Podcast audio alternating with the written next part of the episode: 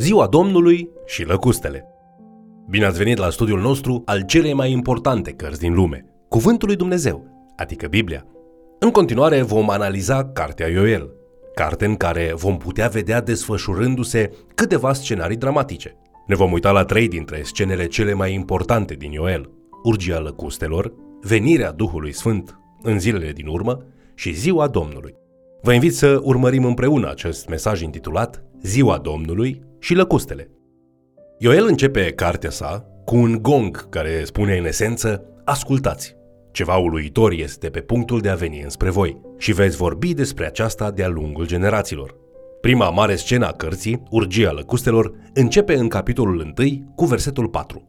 Ce a lăsat nemâncat lăcusta Gazam, a mâncat lăcusta Arbeh. Ce a lăsat lăcusta Arbeh a mâncat lăcusta Elec și ce a lăsat lăcusta Elec a mâncat lăcusta Hasil. Ioel descrie un eveniment semnificativ care a avut loc în țară. El vrea ca toți membrii societății, fecioarele, fermierii și vierii și preoții să vadă și să jelească pierderile pe care lăcustele le-au lăsat. El chiar atrage atenția tuturor cetățenilor, chiar și a celora care beau prea mult, dar care curând nu vor mai avea ce să bea. Aceste lăcuste s-au năpustit asupra țării ca o armată, devorând tot ce era în cale. Ioel, capitolul 4, cu versetul 6, îi descrie în felul următor. Căci în țara mea a năvălit un popor puternic și fără număr, cu dinți de leu și măsele de leoaică. Deși este neclar dacă Ioel descrie o armată invadatoare ca lăcustele sau un roi de lăcuste asemănător cu o armată invadatoare, lucrul important în această scenă este să înțelegem cum este folosită această armată de lăcuste pentru a chema oamenii la pocăință din pricina venirii zilei Domnului. Ioel folosește acest eveniment local dramatic ca o lentilă pentru a vedea planurile lui Dumnezeu pe termen lung, cu privire la pământ și pentru a înfrunta răzvrătirea umanității. Punctul culminant al planului lui Dumnezeu este ziua Domnului.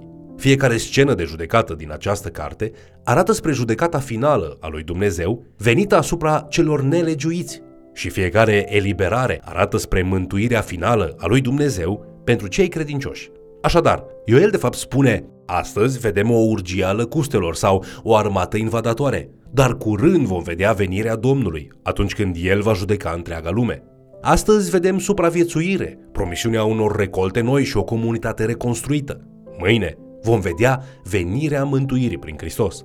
Cei care au experimentat un roi de lăcuste pot admite faptul că imaginile pe care le folosește Ioel aici sunt puternice. Pe măsură ce el continuă în capitolul 2, descrierea se intensifică. El spune în versetele 3 la 5, Arde focul înaintea lui și pâlpâie flacăra după el.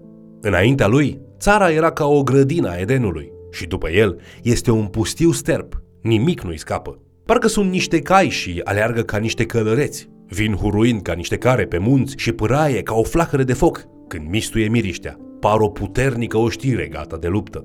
În acest pasaj, lăcustele sunt descrise ca o armată bine antrenată, ele mărșăluind în fiecare colțișor și crăpătură. Ele biruiesc orice apărare, înegresc cerul, cu tremură pământul și neacă orice alte zgomote, în timp ce poartă cuvântul lui Dumnezeu. Ele spun, treziți-vă și pocăiți-vă, înainte să fie prea târziu. Despre ziua aceea Ioel spune în capitolul 2 cu versetul 11 Dar mare este ziua Domnului și foarte înfricoșată. Cine o poate suferi? Ioel cere un răspuns din partea națiunii. El le cere tuturor să vină la rugăciune și la pocăință. Aceste acte trebuie să fie veritabile. Ele nu trebuie să fie doar un semn, ci trebuie să reflecte adevărata pocăință venită din inimă. Atunci când Ioel spune poporului despre invazia de lăcuste care va veni, el înfățișează țara ca fiind complet distrusă. Ioel predică despre valuri de invazie, despre devastare și ruină. Evenimentul pe care el îl descrie are două semnificații. Va avea loc o reală invazie de lăcuste curând, dar de asemenea va fi o distrugere viitoare, cauzată de asirieni și alți invadatori. Cu toate acestea, în mijlocul acestei ruine, noi găsim de asemenea valuri de promisiune și restaurare. Dincolo de această perioadă de distrugere, promisiunile lui Dumnezeu vor fi împlinite între prima venire a lui Isus și cea de-a doua venire, perioada cunoscută ca și eră mesianică. În toată această perioadă dintre cele două veniri, unde ne aflăm și noi acum, noi putem fi plini cu Duhul Sfânt care ne-a fost promis. Ajungem la a doua mare scenă din Ioel, promisiunea Duhului Sfânt. Atunci când Ioel spune în capitolul 2 cu versetul 28, După aceea voi turna Duhul meu peste orice făptură. El se uită dincolo de toate evenimentele cărții Ezra și Neemia către un timp al trezirii care începe în ziua Rusalilor. În fapte, capitolul 2 cu versetul 12, atunci când martorii zilei Rusalilor întreabă ce înseamnă asta, Petru descrie întregul miracol, făcând referire la Ioel și la alte pasaje din Vechiul Testament, începând cu următoarele cuvinte. Aceasta este ceea ce a fost spus prin prorocul Ioel. Cu toate acestea, profeția lui Ioel nu este toată despre această zi. Găsim în restul cărții faptelor apostolilor răspândirea de neoprit a bisericii și a lucrării acesteia. Lucrarea aceasta este posibilă datorită locuirii lăuntrice a Duhului Sfânt în credincioși și exact la aceasta face referire Ioel. Profeția merge mai departe. Ioel se mută de la promisiunea Duhului Sfânt la un portret al judecății lumii, spunând în capitolul 2 cu versetele 30 și 31. Voi face să se vadă semne în ceruri și pe pământ, sânge, foc și stâlpi de fum. Soarele se va preface în întuneric și luna în sânge, înainte de a veni ziua Domnului, ziua aceea mare și înfricoșată. Și în capitolul 3, versetele 1 și 2, căci iată că în zilele acelea și în vremurile acelea când voi aduce înapoi pe prinșii de război ai lui Iuda și a Ierusalimului, voi strânge pe toate neamurile și le voi coborâ în valea lui Iosafat. Acolo mă voi judeca cu ele pentru poporul meu, pentru Israel, moștenirea mea pe care l-au risipit printre neamuri, împărțind între ele țara mea. Ziua Domnului aduce judecată pentru unii și mântuire pentru alții. În timp ce pătrundem în cea de-a treia scenă majoră din Ioel, ține minte următoarea întrebare. Care este mesajul acestei cărți? Atunci când studiezi Ioel, vei descoperi că mesajul esențial este găsit în ziua Domnului. Aceasta este o temă profetică des întâlnită, atât în profeți cât și în Noul Testament. Deci, ce este ziua Domnului și cum ar trebui mesajul lui Ioel cu privire la ea să impacteze viețile noastre de zi cu zi? Ziua Domnului este un timp viitor de judecată divină și răsplătire. Ca și cu alte lucruri care au de face cu lucrarea lui Dumnezeu în lume, acest concept își găsește împlinirea parțial atunci când el este scris, parțial în timpul unor vremuri mai târzii și va fi dus la îndeplinire într-o zi din viitor. Și da, este adevărat, după cum vă puteți imagina, că poate fi dificil să distingi și să găsești claritate în această cronologie de evenimente. Ioel se uită la ceva ce se întâmplă în jurul lui și spune, aceasta este ziua Domnului. Iată distrugerea venită din partea celui prea înalt. El pare să spună, atunci când tu te uiți la circumstanțele din viața ta, care sunt pline de haos și tragedie, încearcă să vezi mâna lui Dumnezeu în toate acestea. Răsună lucrul acesta prin Pavel în Roman, capitolul 8, cu versetul 28, care spune că în toate lucrurile Dumnezeu lucrează pentru aceia care îl iubesc. Noi, întocmai ca și aceia care au citit prima dată această carte, putem spune în vremurile dificile, aceasta este ziua Domnului pentru mine. Ioel se poate uita la distrugerea cauzată de lăcuste și poate proclama, aceasta este ziua Domnului. Lucrul acesta nu înseamnă că Dumnezeu nu va mai lucra în viitor prin situațiile noastre sau că nu va mai exista o judecată finală. Atunci când acea zi a Domnului viitoare va veni, tot ziua Domnului va fi și aceea. Putem începe să vedem că lecția principală din cartea lui Ioel urmărește un tipar. Atunci când tu te uiți la circumstanțele tale trecute, prezente și viitoare, tu ar trebui să vezi ziua Domnului. Indiferent de circumstanțele noastre, noi ar trebui să recunoaștem bunătatea lui Dumnezeu și darul mântuirii lui pe care ni-l oferă. Dumnezeu a chemat umanitatea să răspundă față de alegerile lor din trecut. El ne cheamă să facem acest lucru și astăzi și El va continua să ne tragă la răspundere și în viitor.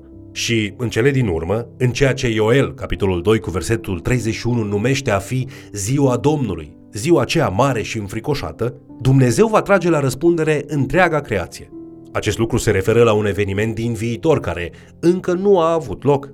Dacă studiezi acest pasaj profetic din Scriptură și altele ca și el, este ușor să devii prea încrezător, gândindu-te că ai reușit să înțelegi toate detaliile despre aceste evenimente. Evreii erau încrezători în sine că au înțeles cum va avea loc prima venire a lui Hristos, dar mulți nu l-au recunoscut și nu l-au acceptat pe Isus ca Mesia atunci când el a venit. În timp ce ne uităm la aceste pasaje, vom găsi discuții despre lucruri precum mileniul, răpirea și întoarcerea fizică a lui Hristos, despre Marea Prigoană, distrugerea pământului, creația cerului și pământului nou și marele tron de judecată. Și da, am putea petrece timp discutând despre fiecare dintre aceste lucruri în detaliu. În cele din urmă, totuși, principalele concluzii sunt că Hristos va reveni. Pământul va fi distrus, toți cei morți și cei vivi vor fi judecați și Dumnezeu va crea un cer nou și un pământ nou unde credincioșii vor trăi în prezența lui pentru totdeauna. Ar fi interesante detaliile în alte discuții, dar aceste adevăruri simple sunt esențiale pentru mesajul lui Ioel. În timp ce ne gândim la venirea zilei Domnului, Apostolul Petru ne pune o întrebare importantă în 2 Petru capitolul 3. Începând cu versetul 10, el spune Ziua Domnului însă va veni ca un hoț. În ziua aceea cerurile vor trece cu trosnet, trupurile cerești se vor topi de mare căldură și pământul cu tot ce este pe el va arde. Acum, iată întrebarea din versetul 11. Deci, fiindcă toate aceste lucruri au să se strice, ce fel de oameni ar trebui să fiți voi printr-o purtare sfântă și evlavioasă? În lumina a ceea ce știm despre revenirea lui Hristos și viața din veșnicie, ce fel de oameni ar trebui să fim noi aici și acum? După cum vedem în Ioel, noi ne putem uita în jur la lucrurile dureroase din lume și totuși să vedem mâna lui Dumnezeu la lucru și tot să-i recunoaștem bunătatea. Atunci când facem lucrul acesta, noi gustăm puțin din ziua cea mare și înfricoșată a Domnului pe care o vom înfrunta. Un binecunoscut și sfânt creștin sublinea faptul că dacă această lume ne-ar putea da tot ce vrem, atunci noi nu am mai căuta altă lume.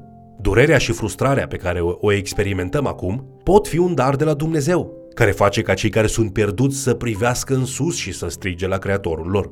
Putem fi încrezători că El îi va călăuzi plin de îndurare spre casă, ca un păstor care își caută oaia pierdută, ascultându-i strigătele. Recunoaștem că lumea nu ne poate împlini. Cu toții căutăm ceva mai mare decât noi.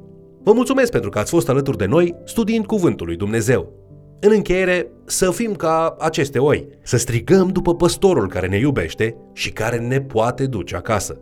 Apoi, atunci când îi aparținem păstorului, adică lui Dumnezeu, noi putem să începem să percepem încercările vieții ca și un simbol al zilei mari și înfricoșate a Domnului. Putem începe să ne pregătim pentru acea zi, așa încât atunci când momentul va veni, Creatorul să ne găsească credincioși și stând fermi în Fiul lui Isus Hristos.